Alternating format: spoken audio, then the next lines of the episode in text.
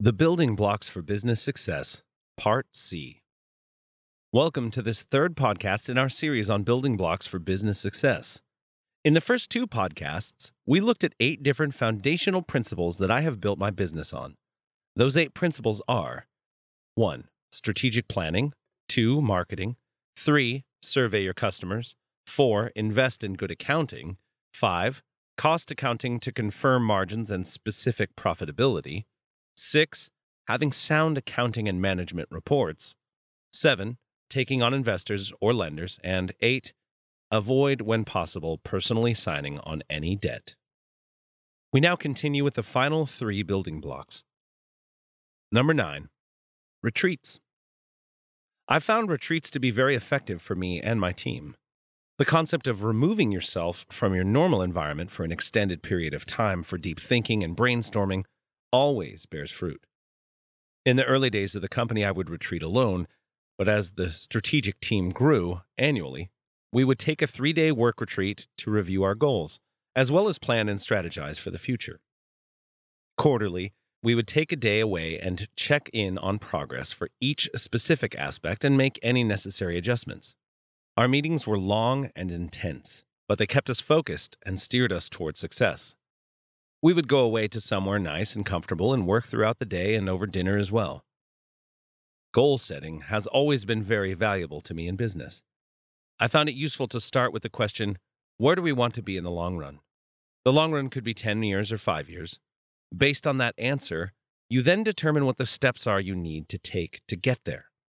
We set long-term, interim, and short-term goals that we wrote out and reviewed regularly. We would also take day retreats throughout the year, away from the office, and these meetings allowed us to think creatively and strategically over various business strategies. These focused times away were highly productive and served us very well. The process of goal setting with my team was valuable to me and the company, as it ensured we were all aligned with the focus of where we were headed and clear on our goals. As we made many decisions throughout the year, the work we did at the retreats provided clarity and focus that cast the vision for where we were moving.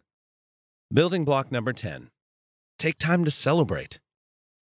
I consider myself to be a big celebrator. Because of that, at Bankers Mutual, we enjoyed celebrating too. When we attained significant success as a company and achieved certain milestones, we celebrated. I believe accomplishments are worth celebrating as they maintain momentum, focus, and motivation. When you have high standards, work hard, and achieve success together, celebrating helps fuel the company forward. It's part reward and part fuel for the next goal.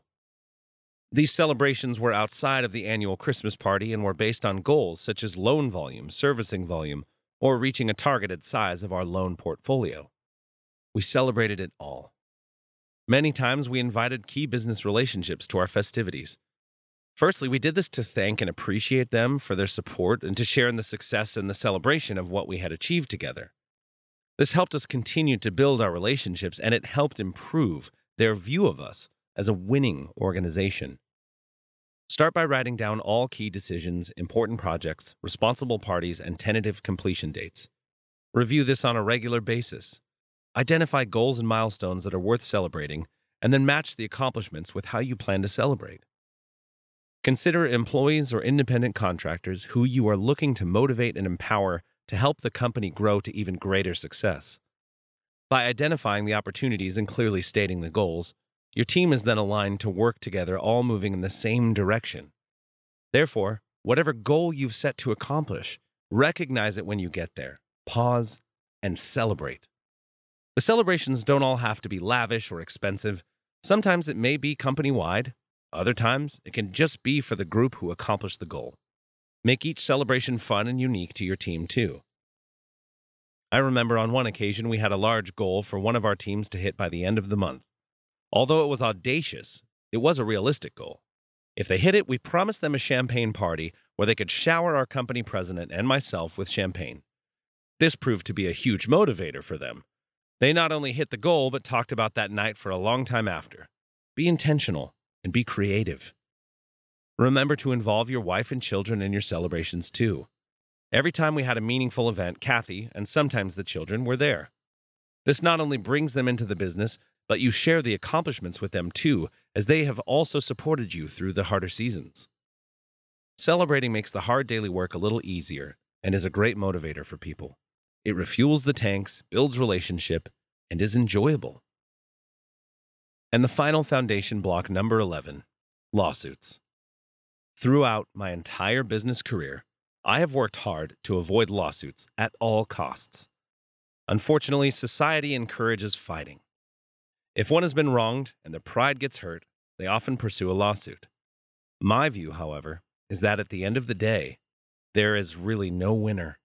Lawsuits waste time and money and require extensive emotional and physical output. All of those are valuable resources that would be better put towards growing your company. There are times, however, you might need to litigate, and it's appropriate to protect yourself. Fortunately, I have made it through my entire career without having to litigate, other than foreclosing on a loan.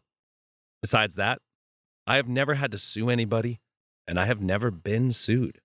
I have never had an issue I let escalate to that level.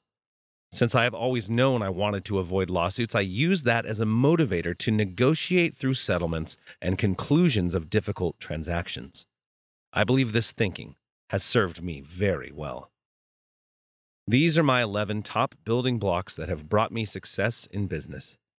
I encourage you to take the relevant points you need and apply them to your business. As you continue to grow your company, you will identify your own fundamental blocks. Thanks for listening. One of our values is, good information is shared with a friend. Please take the time to think of your friends, men or women, who might benefit from this blog. You can introduce them to the blog by sharing the post using the various sharing links, or by sharing the podcast by clicking the share link on the top left corner of the audio link. As you begin to follow my blog and pursue opportunity for growth, it is helpful to do an assessment on various topics of life. If you haven't already, I encourage you to click on the link and take the current life conditions assessment. I believe it would be helpful to take this assessment annually and revisit how you are growing in life.